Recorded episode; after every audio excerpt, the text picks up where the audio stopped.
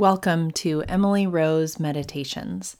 I'm your host, Emily, and today we'll be engaging Julian of Norwich to help us consider the implications of living in God's mercy. This is the thirty-third chapter of Julian of Norwich's long text entitled Revelations of Divine Love. Take a deep breath, and wherever you are, let your shoulders relax, let your attention settle, and I invite you to open your heart to these words. And yet in all this I desired, as far as I dared, to have a complete vision of hell and purgatory. But it was not my intention to put to the test anything which belongs to our faith, for I firmly believed that hell and purgatory have the purpose taught by Holy Church. But my idea was that I might have seen them so that I could learn everything belonging to my faith that could help me to live to the greater glory of God and to my greater spiritual profit.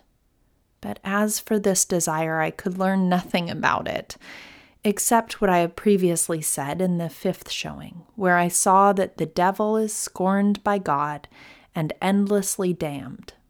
And seeing this, I understood that all beings who live their lives in a state of sin, like the devil, and who die in this state, are never again mentioned before God and all his holy ones, any more than the devil is mentioned, even though they are human beings, whether or not they have been christened. For though my revelation was of goodness, and there was little mention of evil, yet I was not drawn by it from a single detail of the faith which Holy Church teaches us to believe. I saw the Passion of Christ in several different showings, in the first, in the second, in the fifth, and in the eighth, as I have said before. And although I felt some of the sorrow of Our Lady and of the true friends who saw him suffer, yet I did not see the Jews who did him to death specified individually, although I knew by my faith that they were cursed and damned forever, except for those who are converted through grace. And I was taught and instructed to observe every detail of the faith, with no exceptions, in every respect as I had previously understood it, hoping that I was observing the faith with God's mercy and grace, and begging and praying inwardly that I might continue in it until the end of my life. And it is God's will that we should pay attention to all the deeds he has done, for he wants us to know from them all that he will do. But we must always stop ourselves from considering what the great deed will be. And we must pray to be like our brothers and sisters who are saints in heaven and who only want what God wants.